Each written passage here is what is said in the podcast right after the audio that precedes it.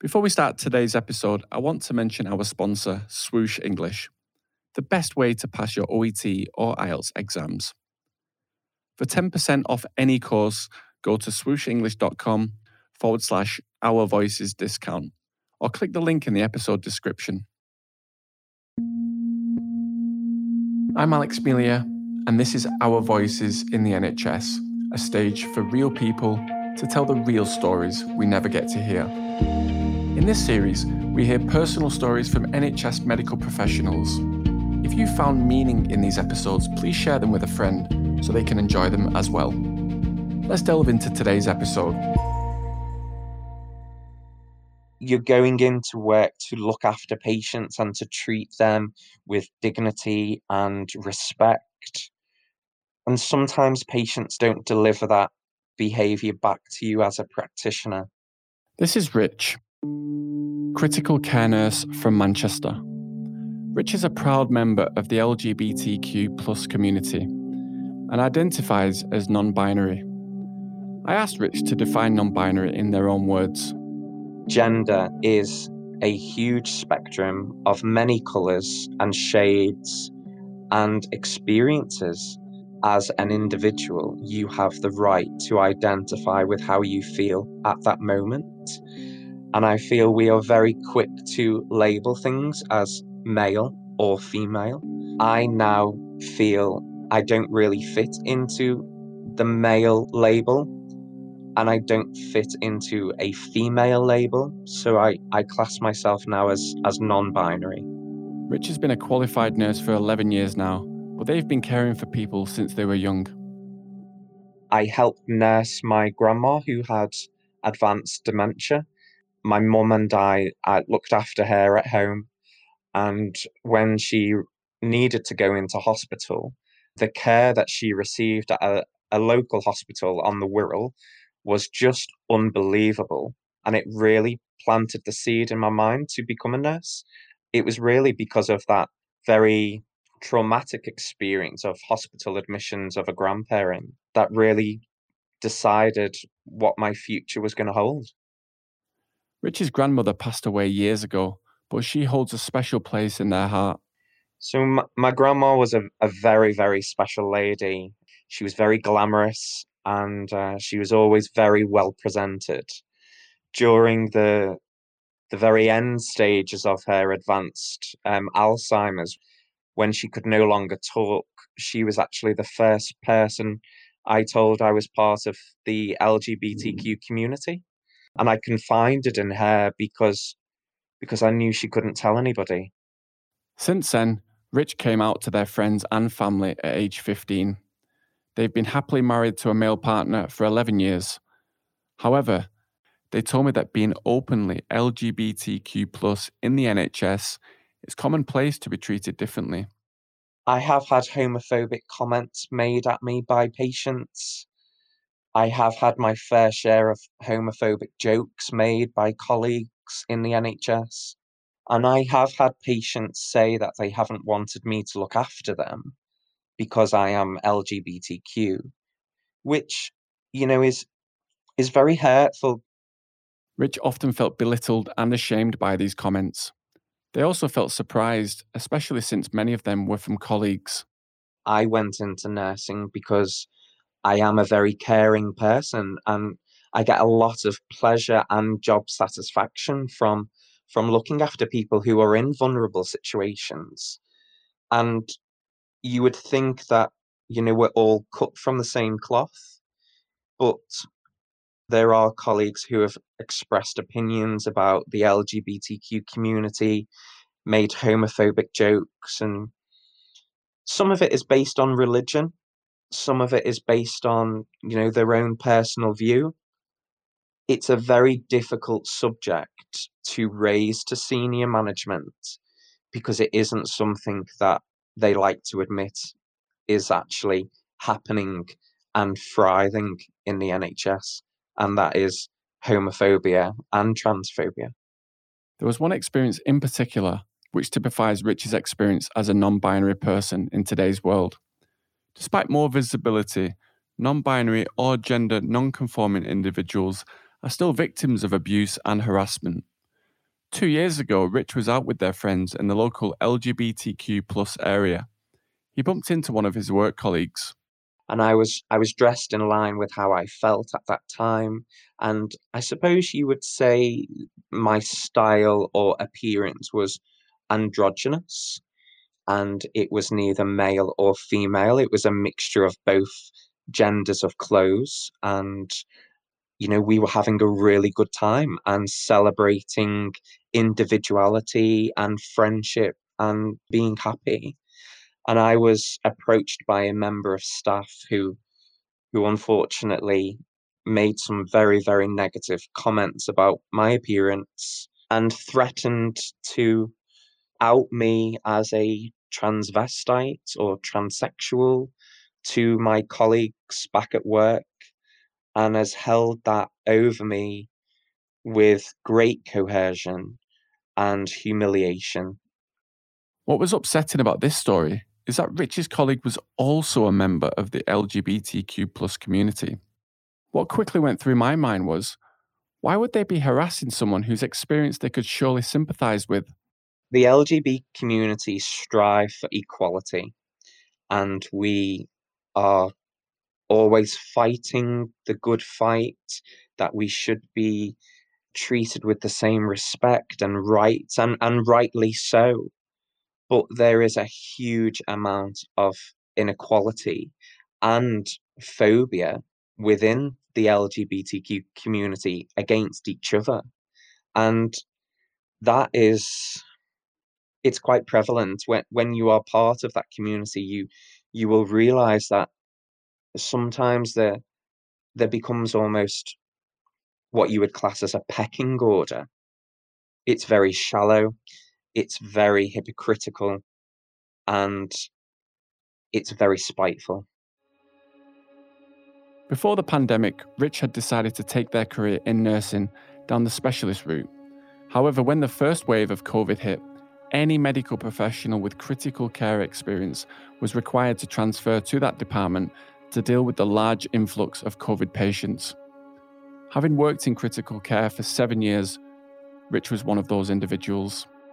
I was greeted with afraid staff, staff that had no idea what was happening because the communication was very poor and we were just trying to do our best with a huge patient load immense amount of stress, and unfortunately, an awful lot of death. Those few months were some of the toughest of Rich's life, but once things quietened down, they were let back to their usual job and continued in that role for the summer period of 2020. In October 2020, Rich was asked to return to critical care to cope with the second wave of the pandemic. They've been working in that department ever since. I feel as if it's it's more organized. We know what we're doing, we know what works. But unfortunately, the critical care staff who have been there for over a year now, they are fragile and they are at breaking point. There's one main indicator that made it obvious their colleagues were struggling. Their demeanor. They look worn out, they hold themselves differently. You can see it in their face, the the trauma, the turmoil that they've been through with absolutely no let up. And as a as an experienced practitioner, you know, I, I would like to say that I have a, a really strong emotional intelligence. And just by talking to people and observing how they hold themselves or how they interact you know, some of the most extroverted, confident staff members that I have had the pleasure to work alongside previously are introverted or quiet. Rich told me they feel lucky in comparison to these nurses. I've had a break in the summer. There are staff nurses there who have worked their annual leave because their staffing is so short and they feel guilty in allowing staffing levels to drop, which puts extra pressure on their colleagues. During Rich's time in critical care, there was a patient who came in very unwell. She had contracted COVID, and although she didn't have any underlying conditions that would allow the virus to attack her immune system quicker, she was getting worse and worse by the day. It became clear that the patient wasn't going to make it. She was due to be married to her partner, both also members of the LGBTQ community. She had one final wish to hold a service of some kind to celebrate their love before she died. Between the critical care team, the wellness team, and the palliative care team, we arranged a, a relationship blessing for for this lady and her same-sex partner. The ceremony took place in, in one of our side rooms in critical care, and we had spoken to this lady's partner along with the patient. We found her favourite colours and favourite flowers. We tried to remove as much clinical equipment out of the room to try and not give it that clinical appearance. We decorated the room as, as best as we could. We arranged for bedding to be brought in so she wasn't laid on a hospital linen. And we dressed her in her own clothes. We washed her hair with her favourite smelling shampoo. And we had makeup and perfume and it and it was lovely. The ceremony took place. There was lots of music, there was poetry, there was accounts of good times and experience of holidays. We had their pet dog on a on a Zoom call. It was as special as we could make it in a very uncertain, stressful time. I would like to think in that morning things were as normal for this patient as they could possibly be. And I hope that she she escaped the situation she was in and she could listen to her music and she could smell her perfume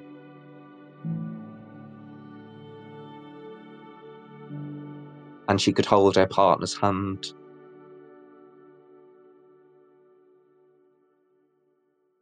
Thinking back to that ceremony, one small gesture remains in Rich's mind. The patient holding her hand out, asking permission to hold a clinician's hand, because at, at that point, we were no longer nurses to the patients.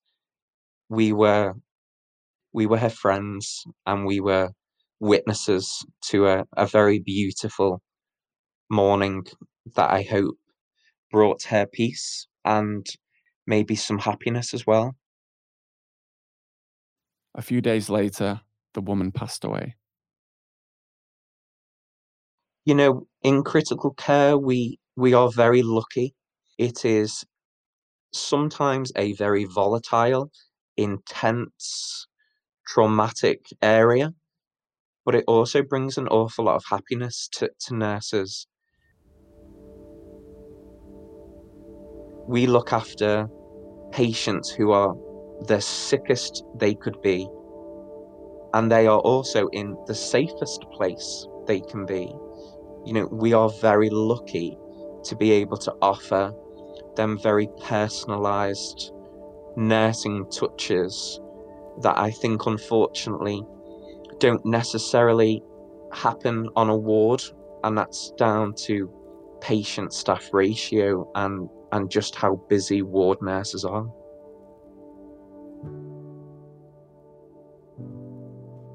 Reflecting on Rich's experiences generates mixed feelings. On the one hand, you can't help but be moved by their story of how tenderly and compassionately they and their colleagues looked after their dying patient during her final moments. It speaks of an NHS that represents the best of us and rightly makes us feel proud. However, Rich also speaks of an NHS where they have experienced discrimination and where discrimination continues to persist unchallenged. If Richie's experiences are reflective of others in the LGBTQ plus community who work in the NHS, then clearly changes to the culture are necessary. Overall, however, I can't help but be struck by yet more accounts of the extent to which our doctors and nurses and other NHS staff have gone above and beyond when fighting this virus. One has to feel great gratitude to those who have dedicated so much of their time and energy into protecting us. I just hope that they will soon get that respite that they so richly deserve and are in need of. Thanks so much for listening to today's episode. If you want to keep in touch with the show and be the first to find out what's coming up next, go to our website www.ourvoicespodcast.com or follow us on Instagram and Facebook. The links are in the show notes. And if you haven't already, give us a quick follow in your favourite podcast app. See you for another incredible story next week. I want to acknowledge our sponsor, Swoosh English, for making these podcasts possible. It's the best place to get training and support to pass your OET, IELTS, and PT exams. If you want to hear from doctors or nurses who've passed their exam with the help of Swoosh English, go and listen to episodes from Rima, Midun, Cynthia, Tara, and Hussein. For 10% off any course, visit swooshenglish.com forward slash our voices discount.